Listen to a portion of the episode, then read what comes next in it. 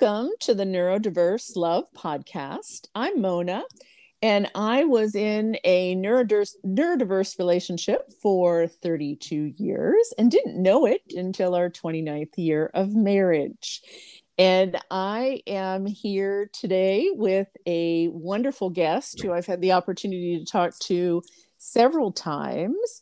And her name is Kim Bolling. And I am going to let Kim share a little bit about the work she does with neurodiverse couples and uh, a little bit about who she is. So, Kim, welcome. I'm really glad you're here tonight. Thanks, Mona. I'm really glad to be here.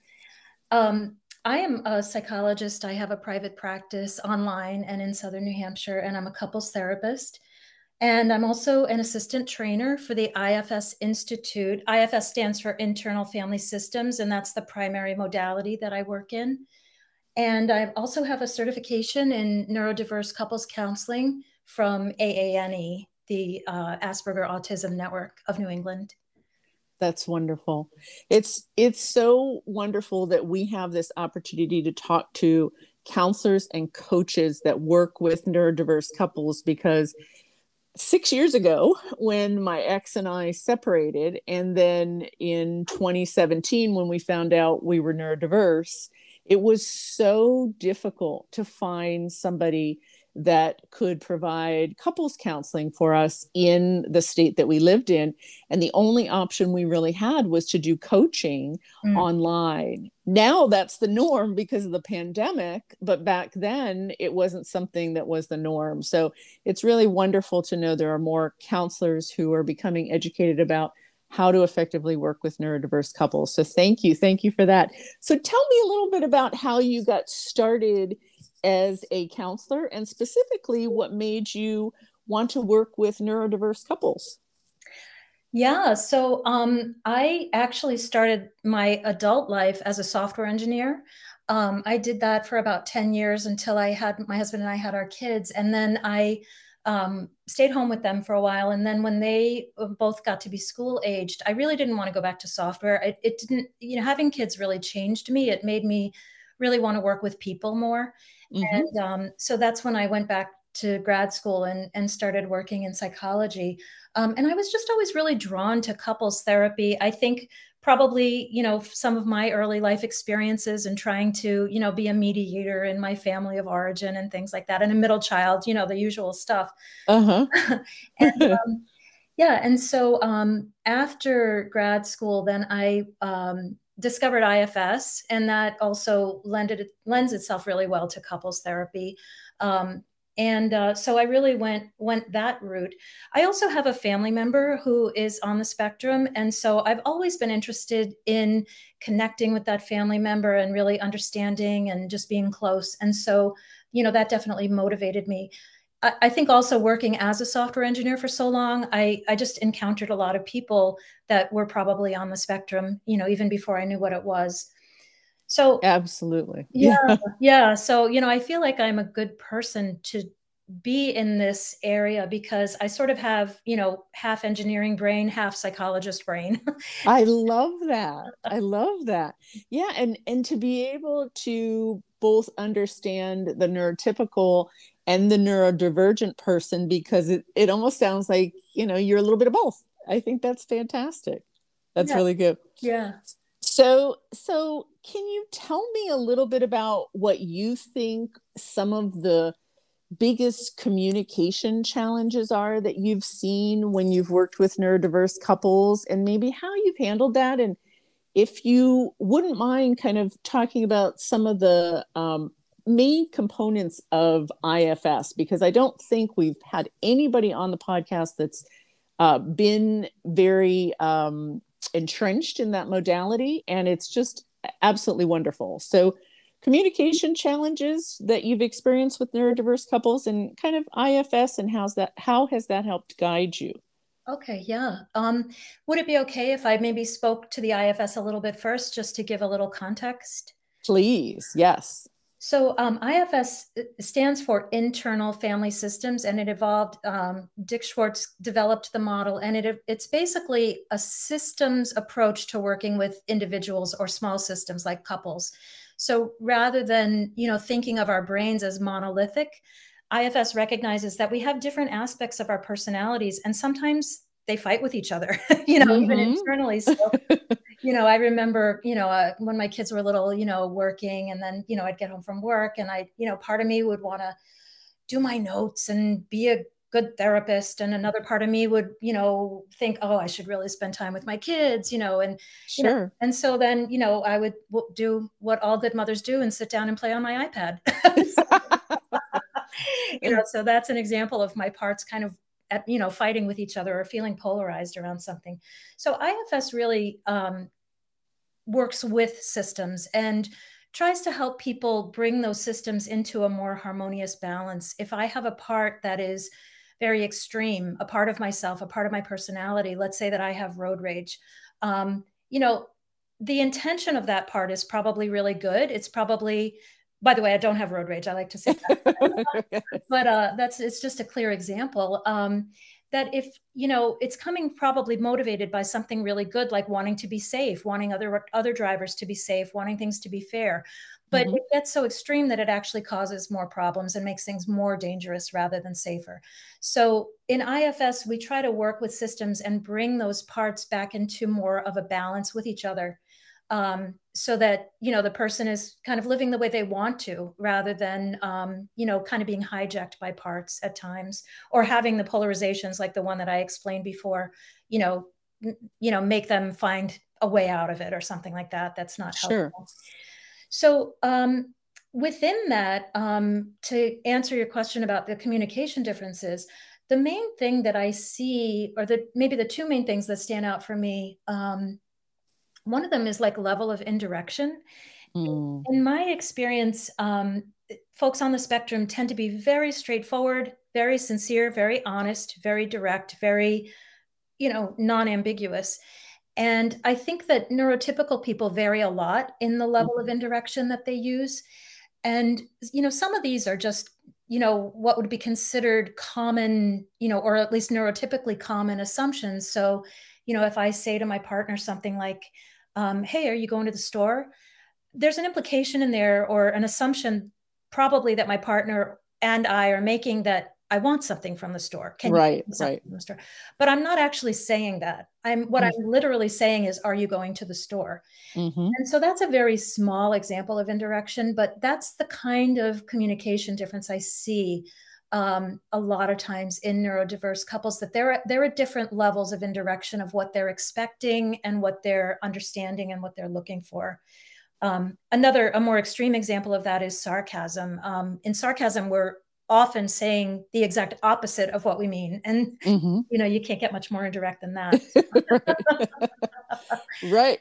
Yeah. Absolutely. So so i think that's so interesting. I don't think i've ever heard anybody use the word indirection and i really really like that because i think that can make things very confusing mm-hmm. for the autistic partner um, if i'm understanding this correctly because yeah if if i ask my ex are you going to the store? and he says yes he might not think that i want him to pick up anything right. but as he gets to know me more and more he might realize that when i say that because i do say or i did say it often he would say oh well do you need me to pick up something? Right. but it comes from practice. Right exactly. Right? Yeah. And and being in, in tune with kind of the not straightforward communication that we neurotypicals um, have in our daily conversations. It, it can be really confusing. Absolutely. And I think, you know, in the example, in this example too, you can see how, you know, with it, it comes down also to assumptions, right? What assumptions are we making mm-hmm. about what the other person's understanding? Um, and so if I have an assumption that my partner knows that I mean I want them to get something or that I'm hinting at it or implying it, when they go to the store. And I ask that question, are you going to the store? And they give me a yes, no answer, which is attending to my question, right? Right, right. I'm likely to get mad because I might, I might then, you know, project onto them something like, oh, they're being obnoxious or they're being difficult or they're you know not wanting to do me a favor i start to make meaning of that based on sort of my neurotypical assumptions right that probably aren't there but you could easily see people getting into a fight about it Absolutely. And I think that that is probably a big reason for arguments and misinterpretation and differences that turn into disagreements between uh, neurodiverse couples.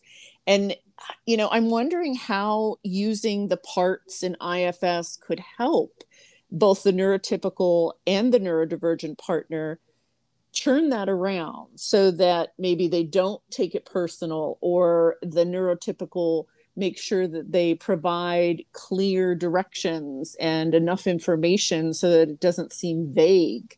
Right, right. thoughts thoughts on that? Yeah yeah great question. I love that you're bringing that in mona. I really appreciate that. Um, so you know for the neurotypical partner um, you know, I would say, I would work with them to say, you know, okay, well, what happened for you when your partner gave you a yes, no answer? And then, you know, they're, they've got parts coming up, obviously, in that by getting, you know, by getting the stories that they might be telling themselves, like, um, oh, you know, my partner is, is really doesn't want to do me any favors. Well, that might come from a part of me that expects that people are going to let me down you know and, and mm. it, you know that might be unconscious but it's showing up in this way. So it would be you know we do kind of what we call a u-turn which is what's what's causing you to think that. You know it may or may not be true. We're not saying whether it's true or not. We don't know because we're not reading other people's minds. But nonetheless you're you're making that meaning out of that. Why is that? What's happening for you? What part is getting activated in you that's you know helping you make that meaning? And as people get more familiar with their parts it becomes more and more clear to them um, and then they can do what we call unblending from the parts so that they can be more, you know, more, what we call more self-led, access more of their core self or their regulated, grounded self and come from a place of that in communicating. Um, with a neurodivergent partner, um, you know, probably when that question got asked or, or, you know, the question about, are you going to the store or if their partner, you know, had some irritated reaction to their answer, they're going to notice that irritation, but they're not necessarily going to know why. And so helping a neurodivergent partner to sort of unlearn probably some of the messages that they've gotten throughout their life that they don't get it or they're dumb or whatever horrible mm-hmm. messages mm-hmm. that they've been indoctrinated into and be able to notice that it's valid that they're not sure what's going on and mm-hmm. be able to articulate that so something like so so for them it might be in that case helping parts that think uh-oh i better not say anything because i'm going to get it wrong or i'm going to make my partner more mad and and setting that aside and helping them to be able to say you know i see that you're annoyed but i'm not sure why um what you know what what where did we get lost you know so it's really on both people to um, that's how I would help. I would work with both people to recognize what parts of them were coming up in that, even that little simple interaction and help those parts to step back so that they can just have a, you know, a more authentic conversation around it. That is so beautiful and validating. And I, it just made me think of something that was a recurring theme in my marriage. And after doing a lot of work myself, I realized that the part of me that was constantly triggered in my marriage was the child and the teenager and the young adult who was living with parents, one who was much more emotional, my mom. And I realized now my dad was on the spectrum. He's mm. passed away a long time ago. Mm. But my dad would do exactly the things that would trigger me with my ex mm. he would he would say you know let's go do this and then not follow through he would make these big decisions and um, not consult anybody else in the family and just expect us to go along. And what i realized is that that child or teenager or young adult was constantly triggered in my marriage every time my ex did those things. Mm. is that is that what you would call parts or you would start taking those parts and kind of peeling the onion back or yes exactly 100% okay. 100% and you know and so what we all do uh, what people always do is you know we're we you know we can't help but do this we make meaning out of it you know so mm-hmm. um you know I, I, you know i don't know if this happened for you mona but um you know i could see someone in that situation saying something like, well, they don't care enough about me to follow through.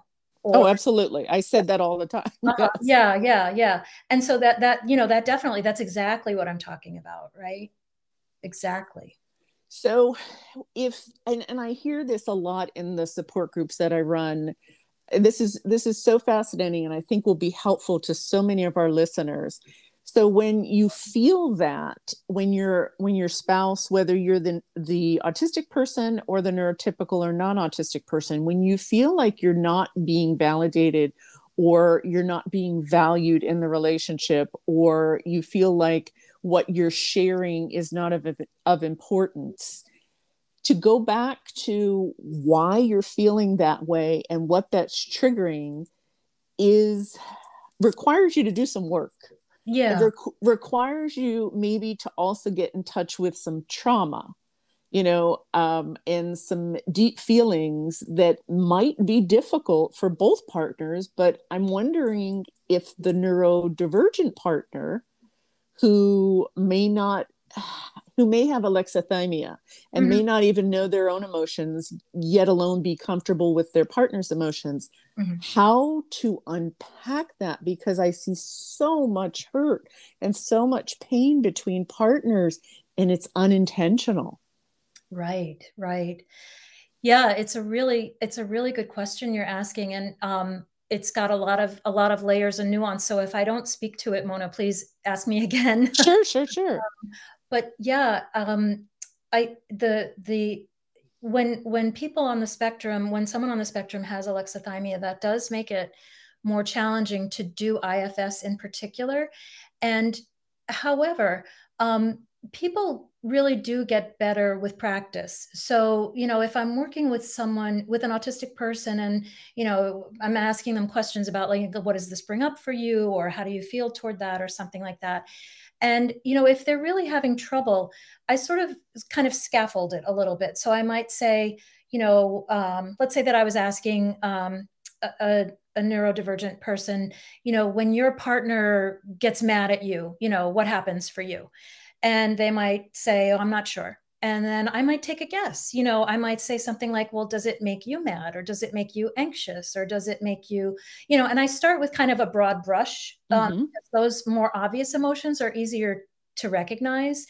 Um, but i think by offering some examples of of things like that it helps people to kind of hone in on on what is happening for them a little bit better. So i think the, the best way i can answer that piece of it is i use i use scaffolding there um, i also try to use different um, different um, modalities of communicating so words is one way um, but it's not the only way i have um, a couple that i'm working with right now and the partner on the spectrum plays piano mm. and says you know I express my feelings through music. Mm. So I might say to that person, you know, when you're feeling this way, is there a piece of music that matches it? Or, you know, what... I love that. I love that. Go ahead. I'm sorry. Yeah, no, no, that was that was really the gist of it. And I'm trying to remember, Mona, you said there was another component to your question. Oh, yes, with trauma, it is. It's hard work. It does have people doing work. Um, and you know, I, I guess as sort of an insight oriented therapist, I, I can't help but feel that that's a necessary step in having better relationships with others. Yeah, I, I, there's, there's so many things that we can talk about tonight, but I really want to hone in on what you just said because I really think this is important. I think there's a lot of folks, and and I'm not just saying neurodivergent folks, but neurotypical folks who have a lot of trauma yeah. they come into the relationship with trauma the trauma might be very different for both partners so i've always tried to look um, as i found out we were neurodiverse i've tried to look through the neurodiverse lens and as i think about if i had found out as an adult if i had been diagnosed or uh, self-diagnosed or formally diagnosed as autistic and I had to look back at 30, 40, 50, 60 years of my life mm. through the neurodiverse lens you know being bullied being misunderstood being put in special ed classes all these things not having you know relationships work out i can't imagine how that would make me feel and having to deal with that alone is yeah. troubling challenging difficult trauma you know that you you know might want to unpack but then also to be in a relationship with somebody you love who's not understanding you. Mm. I, I, can't even imagine. I, I, seriously can't even imagine sometimes what my ex must have felt because we went through 29 years of us mm-hmm. not knowing. Well, actually 31 together, but 29 married. And I every time I talk to an autistic partner and I I look at them and they're truly lost. Mm-hmm. They're really trying to understand how they can be different or how they can be a good partner. But I think they're also at times trying to figure out why are they treated the way they're treated or why have they been treated the way they've been treated or why haven't things worked out the way they wanted them to? And they're dealing with so much at once with late adult diagnosis. Yeah any any thoughts about that yeah I, I 100% agree with everything you're saying and it's it's so you know it's layer upon layer of wounding right mm-hmm. and and one of the things that i hold very strongly in my mind that i feel pretty that I feel is really crucial in working with neurodiverse couples is that um, is is that you know any any group that's in the minority is at risk of being oppressed and marginalized and othered and dehumanized and all those lovely things that we mm-hmm. humans do.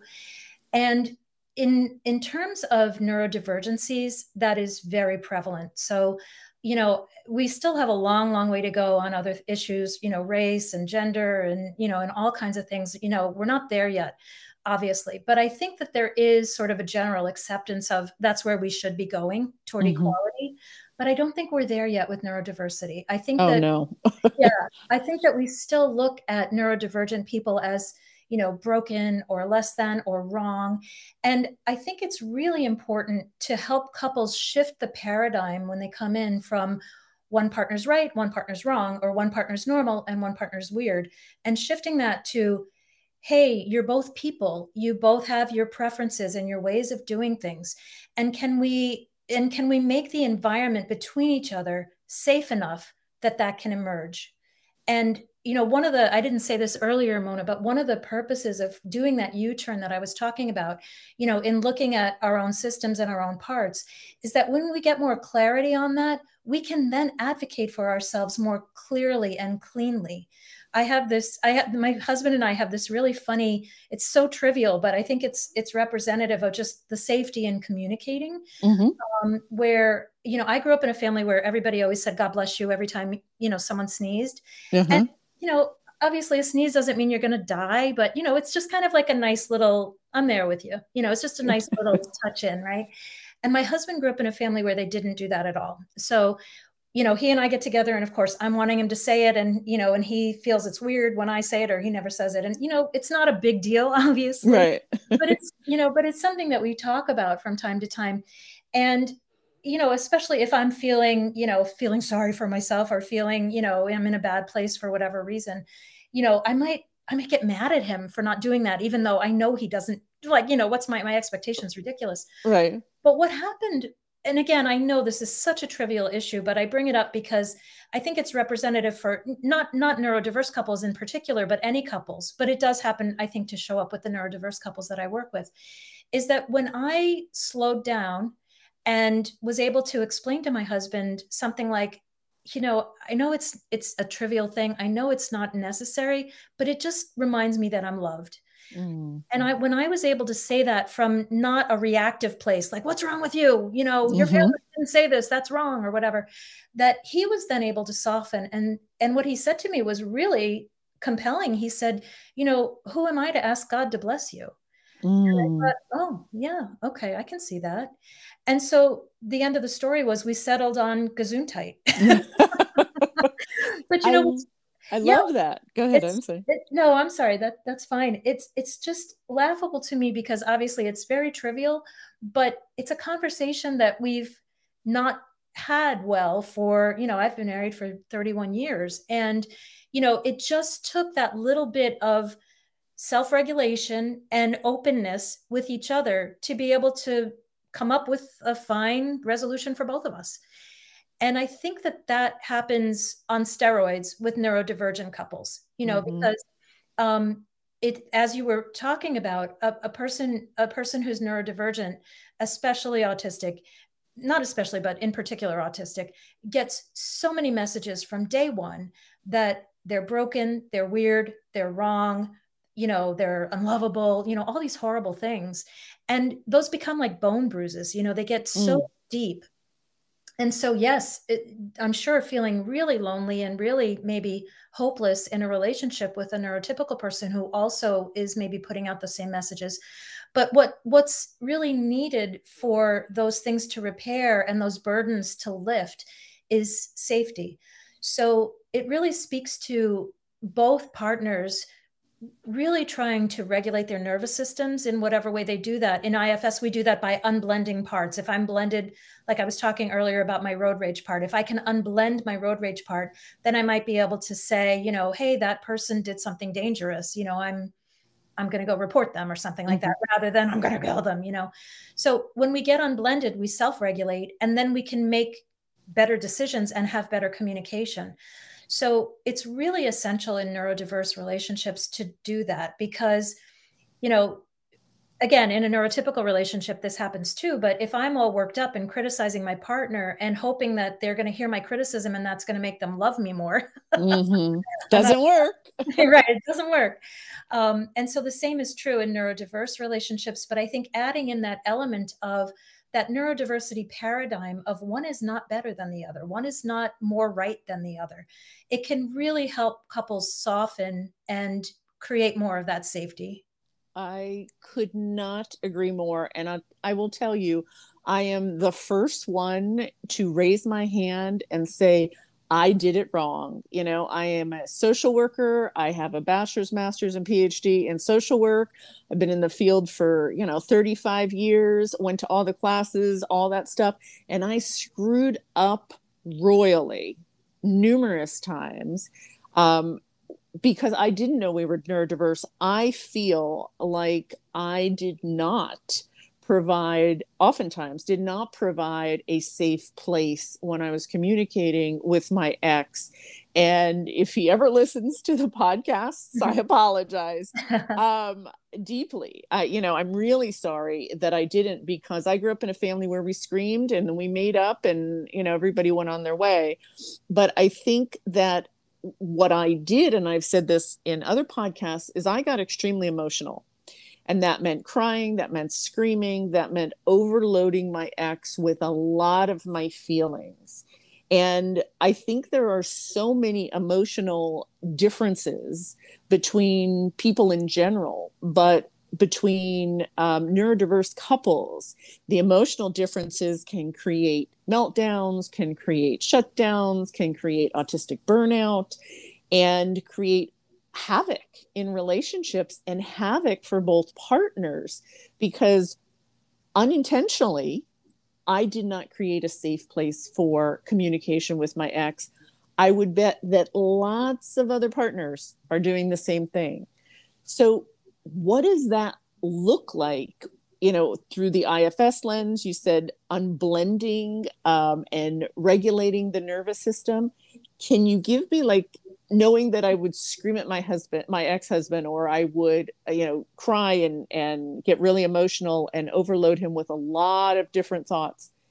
If that helps you kind of, you know, add those to that dynamic um, and kind of work through it, can you mm-hmm. help our listeners kind of understand? Because I'm sure I know I'm not the only one who has gotten to that point.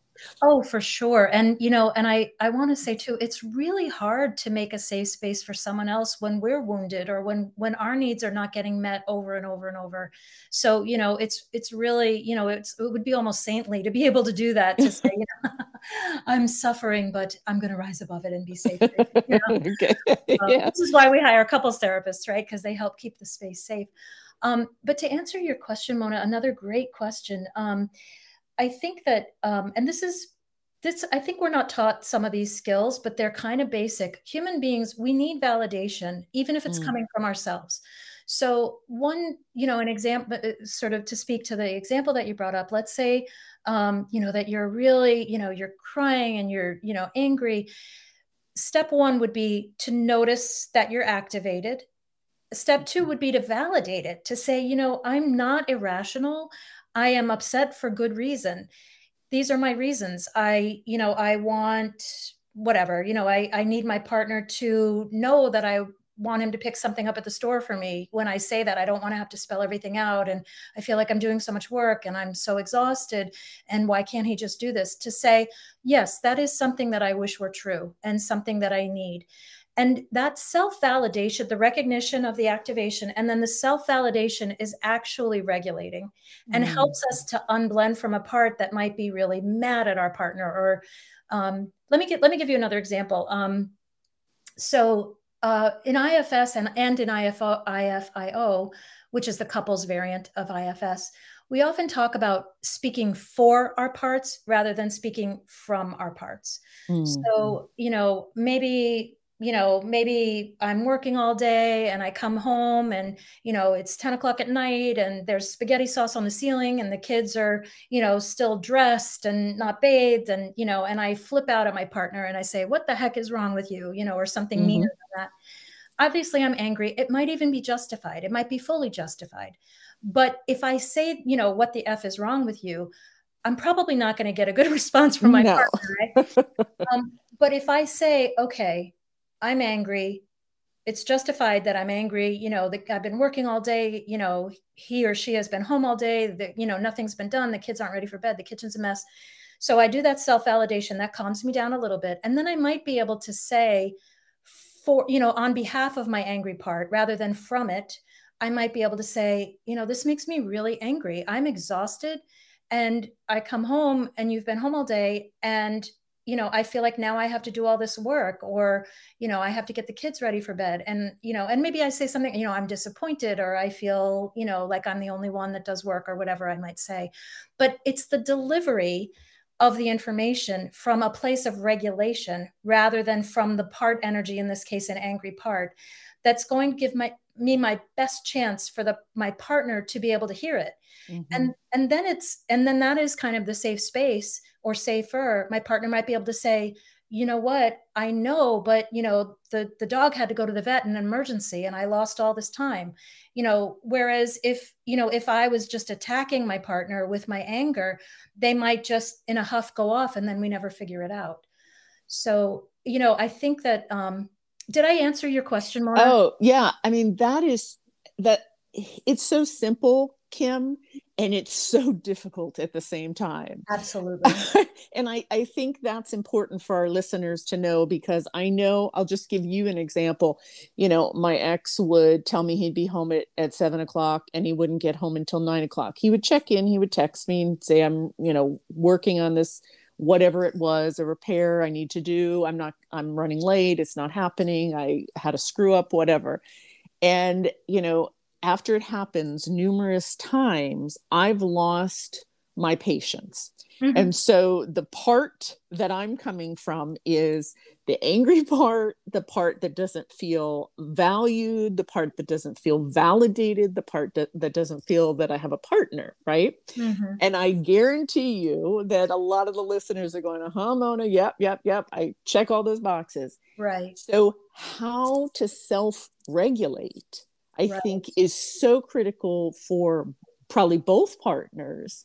But the neurotypical who's going to start screaming the second their husband partner comes in the door mm-hmm. is not going to get their needs met. Mm-hmm and then the autistic or neurodivergent partner who starts screaming the second they come through the door because either the house is a mess or the kids are screaming and they need their alone and downtime and they're not going to get it because everything is a mess mm-hmm. and and maybe their partner needs help um you know those are the the times where i think things get out of control and the more you have those situations the more challenging any relationship can be. But in a neurodiverse relationship, I think the neurodivergent partner can um, shut down.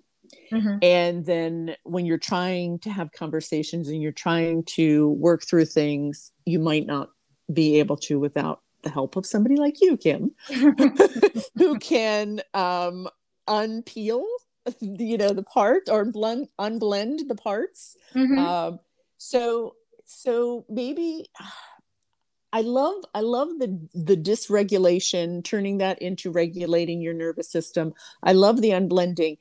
In real life what are some of the like tricks of the trade the secrets the things that people who are listening could implement like immediately? Yeah um, i i think the first the the sort of conceptually easiest thing although as you said before a lot of these things are simple to understand but hard to do. Um, and so this this is along those lines but i think you know it's it's more doable than than some of the advanced stuff is to just take a moment. So mm. to start our bodies are really good barometers of when we get triggered. You know a lot of people have you know like i mine tends to be in my stomach. If i you know if if i encounter a situation that's going to make me upset I, I can feel a clutch in my stomach so so so offline you know when it's not happening starting to notice those things about oneself but when we do notice that we're angry or we're going to explode give ourselves three seconds mm. just pause and breathe for three seconds or two seconds. That's step one, because that allows us, even that is a little bit of a nervous system regulation. But but building in that pause, again, I know it sounds easy, it's a little bit harder to do, but it's it's just that. It's just, you know, contracting with yourself to practice taking a breath or a couple of breaths when we feel that way. And that does a lot of things. It regulates our nervous system. It also helps us get more clarity about what's really going on. And so, you know, if in the case, in the situation that you were describing, Mona, um, you know, your, your husband says he's going to be home at seven, but then he's home at nine, and you're like, okay, this, I feel not valued. If you are coming from a regulated place, and maybe not even right then that night, but maybe another day, you have a really sincere conversation about that. And you say, when you tell me you're going to be home at one time, and then you come at a different time two hours later I really feel like you're not prioritizing me or you're not valuing our time together. And, you know, then maybe the partner can say something like, well, I, you know, I want to, but I lose track of time or whatever, whatever. And then it can be a problem solving issue. You know, how do we build in timers or systems or or track it so that it's not more than once a week that that happens or whatever. But um, anyway, I'm getting I'm getting farther down the road. But the first thing I would suggest for people is practice and get in the habit of taking a breath. Mm. Not when your partner's angry or activated, but when you are angry or activated, getting in the habit of taking a breath and slowing yourself down. I love that. I love I mean it's so again it's so simple and I think if I would have done that I would have saved myself a lot of anxiety and a lot of screaming sessions and a lot of fights. I do do that now. Mm-hmm. Um, so thank you for reminding our audience how important that that is and and you mentioned getting clarity regarding like how important the issue is and whether or not you've actually sat down and had a discussion about it. Because i think we react you know we get so dysregulated we react and we may never have talked to our partners about what our needs are. Especially right, right? especially when we're running around with one two three kids a full both have full-time jobs and are trying to maintain a household right absolutely. And you know and we may we, yes it's really hard to carve out the time um, but an, you know another thing that um, toni herbine blank says and she's the developer of ifio um, she says that slow is fast. And one of the ways that i think about that is that you know couples probably have tried to have that conversation many times but not from that regulated place, you know, more from their parts fighting with each other. And so it really doesn't land, it doesn't get in because when we're in a part, we're usually defending ourselves or in some way or another. Um, we're we're a little bit blocked off, mm-hmm. and and so that nervous system regulation it not only allows if I do that for myself, it not only allows me to have clarity in what I'm articulating, but it allows me to also be a little bit more open to what my partner's saying. Doesn't mean I have to agree with it, but I can at least hear it in a in a better way. And so, you know, a couple in, in the scenario that you described, they may have tried to have that conversation many times, but it might have been, you know, in an argumentative way or with some, you know, parts energy behind it, might not have really sunk in for either one of them in a way that they could really effectively problem solve it. I so agree. And and that kind of takes me to the next area where I think a lot of the folks that um, come to the support groups and I've talked to have challenges is with the differences in thinking and processing. Mm. We've talked about the emotional differences and the communication differences, but there are also a lot of thinking and processing differences where you know the neurodivergent might be and you talked about this at the beginning um, much more logical and rational in the way they think and the a neurotypical might be a little bit more emotional and use feelings and all of that. So, how would those thinking and processing differences be worked through using the IFIO model or IF, IFS, whichever? Mm-hmm, mm-hmm. Yeah, I think there's a lot of answers to that as I'm mulling over your question, Mona. And I, you know, the sort of the two for me um, the two core issues that i see in the thinking and processing differences one of them is exactly what you what you named that i think that autistic people tend to really value cognitive information and intellectual understanding and that's great. That's really powerful. It is. Neurodiverse people might use more of a mix. Somebody you know someone might also someone neurotypical might also use you know favor cognitive in, input and information but they might also use emotional or intuitive information and kind of a, or a mix some kind of mix of those. And so i think kind of coming back to that neurodiversity paradigm of respecting each person's way of doing it that one is not superior to the mm-hmm. other they're just different. And using parts work to help uncover assumptions or biases that either partner might have around you know one way being superior to the other um, and and then also in that way um, again you know it's not about agreement or about thinking the same way but honoring the other's way um, and respecting it. Um, so that's a big that's a big piece of work. The other thing that i that i see in thinking and processing differences um, is um, i think about a metaphor of a camera. Mm-hmm. And you might have heard me talk about this before, Mona, but um, you know, with with a camera with an autofocus lens, if I'm focused on the wrong thing, um, I might be able to tell and I might be able to kind of fairly easily change what I'm zoomed in on or what I'm focused on. That's the autofocus feature, right? Like it detects that something's not in focus and then it adjusts in or out, left or right, whatever, to get it a little bit more clear. And the effort in changing in an autofocus modality is not that much. It's it's not that hard to change focus. Mm-hmm. But in contrast with that, if you have a camera with manual lenses, mm-hmm. you know, mm-hmm. those lenses might be phenomenal, very high end, pristine. Someone might have an amazing, uh, uh, what's the word where you can like zoom in on something or like telephoto lens. Right, right, right. Um, but if they're manual lenses, there's a lot of overhead in changing them. Mm-hmm. So it's not that the person is missing lenses or that they can't change focus, but it's very effortful. And this is a big difference I see between uh, couples where there's neurodiversity in the marriage is that one has an autofocus lens and the other one has manual lenses.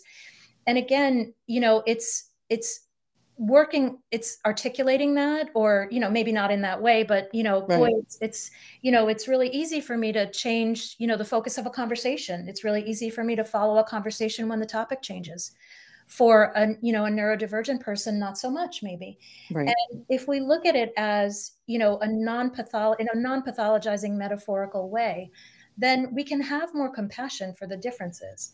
And we can begin to even model how the other person might be if we have an understanding like that. So you know there's less um, disappointment there's less frustration there's less than parts that get activated you know that get angry or make meaning of mm-hmm. you know of a difference in those ways when when we have kind of a working model of it that's less pathologizing.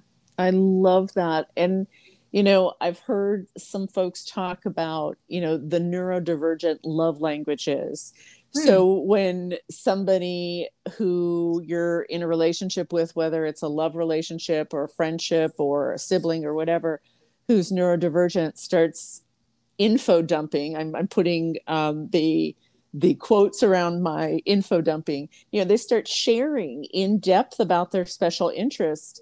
That's part of their love language. Mm. they feel they feel safe they feel comfortable with you that they want to share something that is so important and they trust you with this information and their time and you know the level of research that they've done and all of that.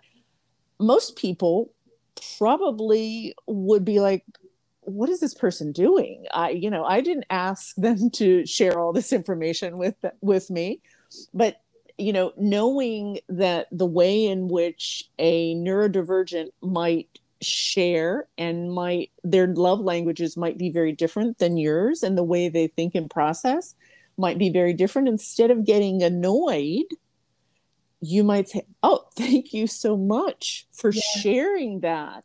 You know, when I have more time, can we talk about this more in depth? Are there some pictures you can share with me? You know, is there a place you can take me, you know, if they're interested in animals or whatever?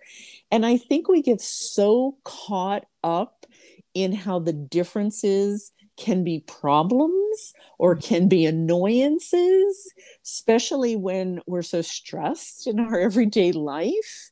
But actually, they can be opportunities for building, you know, bridges and, um, you know, learning about something that we may have no knowledge about and that might increase the love and the maybe even compatibility you know you might not have ever been interested in horses and your partner is is very very interested in horses. And if you just take time to see things through a not a, a negative lens but a positive lens and that this is their way of showing love it could turn that part of your relationship around. I eh, love it, that. yeah it's hard you know it's hard. I think because so many people are struggling with so many things on their plate, it's really hard sometimes to take a step back and see your partner's love language and how you can love them through their love language. Mm-hmm. Yeah, that's a that's a great point, Mona. I really love that, and it, um, you know, and it reminds me too of um, in IFS you know, we really understand that all of our parts have good intentions. The outcome mm. might not be so good, like the road rage example I gave. Right. You know, it's not behaving in a way that's great, but the intention behind it is good. And I think that's what you're speaking to, you know, mm-hmm. looking at our partners in what they're doing, even if it strikes us as, you know, odd or we don't understand it, looking for that positive intention can make a huge difference. I so agree. I so agree. And I think um, I'd really love to talk about some of the strengths that you've seen? I mean, because this kind of goes right into that. What are some of the strengths that you've seen in the neurodiverse couples that have come to your practice? Yeah, so um, quite a few, really. Um, I think that often um, a neurodivergent partner often brings uh, a stability and uh, a sense of safety in terms of um, abandonment or that kind of thing that you know you don't always feel with neurodivergent partners. Um, there's sort of you know a commitment is a commitment. And um, that can be a real strength. Not everybody of course you know but that can mm-hmm. be a real strength. Um, I, I often see fewer power struggles in um, neurodiverse couples um, or, or maybe maybe different kinds of power struggles. But you know if one partner is you know really good at at let's say cleaning or you know really cares a lot about cleaning and they you know and oftentimes we might think of this as a source of annoyance but if they like doing it and they're you know good at it the other partner might not you know be as likely to challenge them on it. So mm. you know with the special interests and with the divergent interests there can be less fighting over things that other couples you know maybe you know each try to kind of have have their share of if that makes sense. Totally um, yeah, and I, you know, and I know that in um, one of the things that really can drive um, neuro neurotypical couples crazy is that often one partner or both partners will and I think we're we're acculturated this way is to problem solve. Mm-hmm. You know, so let's say I come home from work and I'm like, oh, my job is so hard. I hate my boss, blah blah blah. And then if my partner's like, well, just quit. You know, I'm like, well, I can't just quit, you know. And so that that problem solving or that advice giving can feel really invalidating and um, and not not particularly helpful usually too. Um, and that's something that neurotypical couples struggle with a lot. but I think that that is much less prevalent in neurodiverse couples. Um, so that's kind of a nice thing to avoid. You know, um, an, an autistic partner might be a really good listener. You know, mm-hmm. and they mm-hmm. might they might not be giving off the same, you know, facial expressions or body language that you might rely on as feedback from a neurotypical partner, but you know, knowing and trusting that the caring and the attention is there can feel really good.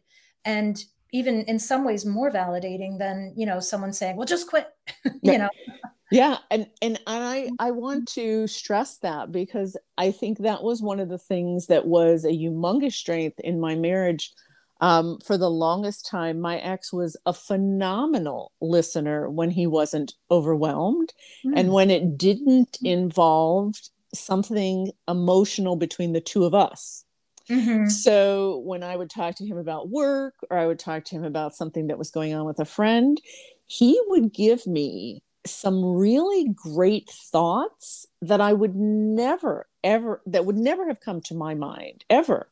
And it's actually something that I miss because of his logical and rational brain. He did not let his emotions get the best of him, where I was tied to my emotions and he could think things through in a way that i couldn't. So i, I so agree with that. And i the stability piece um, i i think that a lot of uh, neurodivergent partners like you said once they're married they're married for life and they're going to stick it out. I'm not sure that's always good yeah. but yeah like i think my ex would have stayed forever even with all the toxicity but um yeah and and the safety piece i think if you can get a handle on you know meltdowns and shutdowns and understanding where they come from and maybe understanding more of the triggers i think that is um, something that could be a real strength in the relationship and loyalty mm-hmm. you know mm-hmm. I, I hear from a lot of women that they never ever think about their husband cheating on them ever mm-hmm. or their partner cheating on them they know they love them with all their heart even if they don't necessarily say it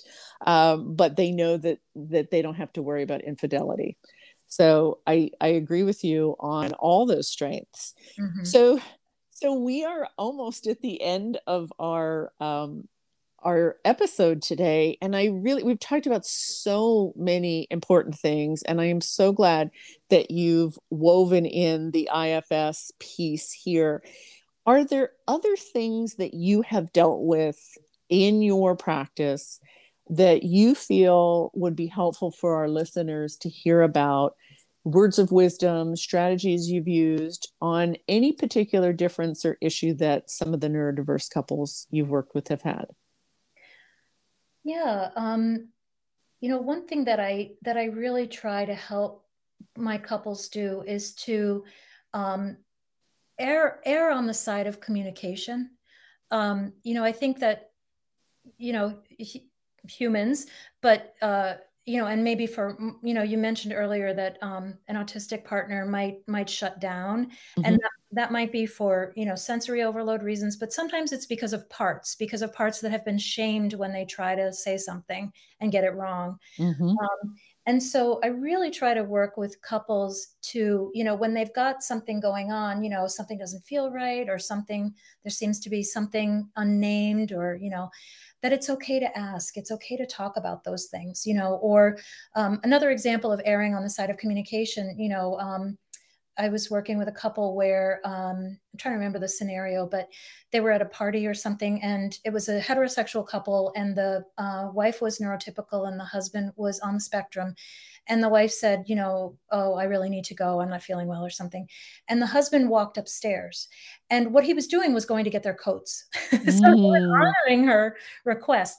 But all she saw was him walking away in the opposite direction from where she wanted to go. Right. So, you know, so that's another another thing that I encourage couples to do is kind mm-hmm. of just really, you know, even though you think, you know, to articulate their assumptions or their expectations, you know, so, you know, if I'm if I'm going to make a change, if I'm going to do something different than what we've been doing, I, I narrate it, I say it out loud, I check in with the expectations around it. So communication is huge, but doing it as much as possible, like from that regulated place. I love that. Err on the side of communication. Again, I've never heard it phrased that way, but I can't tell you how many times that did not happen in my marriage. And, in the scenario you just mentioned, my ex would walk away after I had said something and didn't acknowledge that he was going to follow through and do what I had maybe asked him to do. He just left the conversation. Yeah. And I would get mad and he wouldn't understand why I was getting mad because he was going to do what I asked him to do, but he didn't acknowledge it. So, autistic partners, take heed, err on the side of communication. Just don't don't assume that your partner knows that you're going to follow through. Let them know, tell them, be explicit. I think that's great. That's fantastic. Anything else that you would like to share with our listeners? Just to piggyback on that one a little bit i i don't mean to imply that people have to do what their partners ask of them. You know if if one partner makes a request of the other uh, you know let's let's leave the party. And you know the other one doesn't have to you know okay let me go get the coats. I mean it's okay for them to say gee i'd really rather stay a little longer you know mm-hmm. and then they can have a conversation about it. So it's not that our partners are always going to meet our needs or are always going to do what we ask but again erring on the side of communication can help people negotiate in, in a you know in a more balanced and fair way with each other. Absolutely. And you know I I used to at times take a separate car than my ex when we would go to events because I might want to leave earlier. He was a night owl, I wasn't, and I didn't want him to have to come home with me if he didn't want to. And then when we were going to events that were more focused on my interests, he might take his own car so that he could leave early because you know he was bored or he was ready to leave and go home.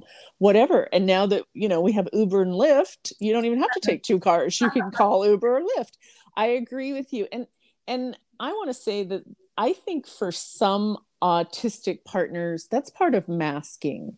Yeah. And I know we we didn't really talk about that, but I think to save the relationship sometimes and to not create conflict, I think partners will mask mm-hmm. and they will try to do whatever is asked of them at the expense of themselves. And yes. that can lead to autistic burnout and that can lead to meltdowns and shutdowns. And that isn't helpful or beneficial for either partner. Right. Absolutely. So, yeah. You, you, want to say something else about yeah, that? Yeah, yeah, sorry. Um, I just wanted to say, you know, masking is the perfect example of a part. You know, they it's mm. it's an autistic person having a protective part that helps them appear more neurotypical so they can fit in and it's it's something that they're you know probably choosing to do but it's still it's a part that they're they're you know like a coat they're putting on. And it mm-hmm. is tiring. It you know anytime we're being led more by parts energy it, there's there's a cost to our stamina. Yeah. And our well-being. Right. our physical our mental our emotional and our spiritual health. Absolutely so i think that is a great place for us to end i think there there's probably hours more of conversation that we could have and i want our listeners to be able to reach out to you i know you're only licensed in certain states but do you also do coaching or just counseling I do coaching. Um, okay. I, you know, I, I I prefer to do counseling, but I do do coaching as well. Okay. So if our listeners are interested in reaching out to you, what is the best place for them to contact you? Uh, probably my website is the easiest. I do have a form on there that people can fill out if they want to contact me. And my website is simply my name. So it's www.kimbolling, which is K I M, and then Bolling is spelled B O L L I N G dot com. Awesome. Kim, I can't thank you enough. This was fascinating for me. I wish that I had known about this 25 years ago. I think it would have saved my ex and I a whole lot of challenges and and anger and strife and i think this is going to be helpful to so many of our listeners and i can't thank you enough are there any other maybe books or sites that you would recommend for anybody that wants to delve more into ifs Oh, um, yeah. For IFS in particular, um, the uh, the website is um, ifs-institute.com, okay. .com, I believe, and there's tons of resources and you know there's there's a store there there's some there's some introductory books um, and then um, let's see um, in yeah those those are specific to ifs you know i okay. i don't honestly know too many people that are merging ifs with neurodiversity right now um, i think it's sort of a you know growing edge in a way but mm-hmm. you know but for you know for the ifs knowledge that's the place to go Fantastic. Well, I'm thrilled that you are combining the two because I think it's going to help a lot of neurodiverse couples. And I hope some of our listeners will reach out to you. And I can't thank you enough for being with me today on the podcast. And uh, I just hope you have a wonderful week. Thank you so much, Mona. Thank you for having me. It's an honor to be here. I appreciate thank, it. Thank you. You take care. Okay, you too. Bye bye. Bye bye.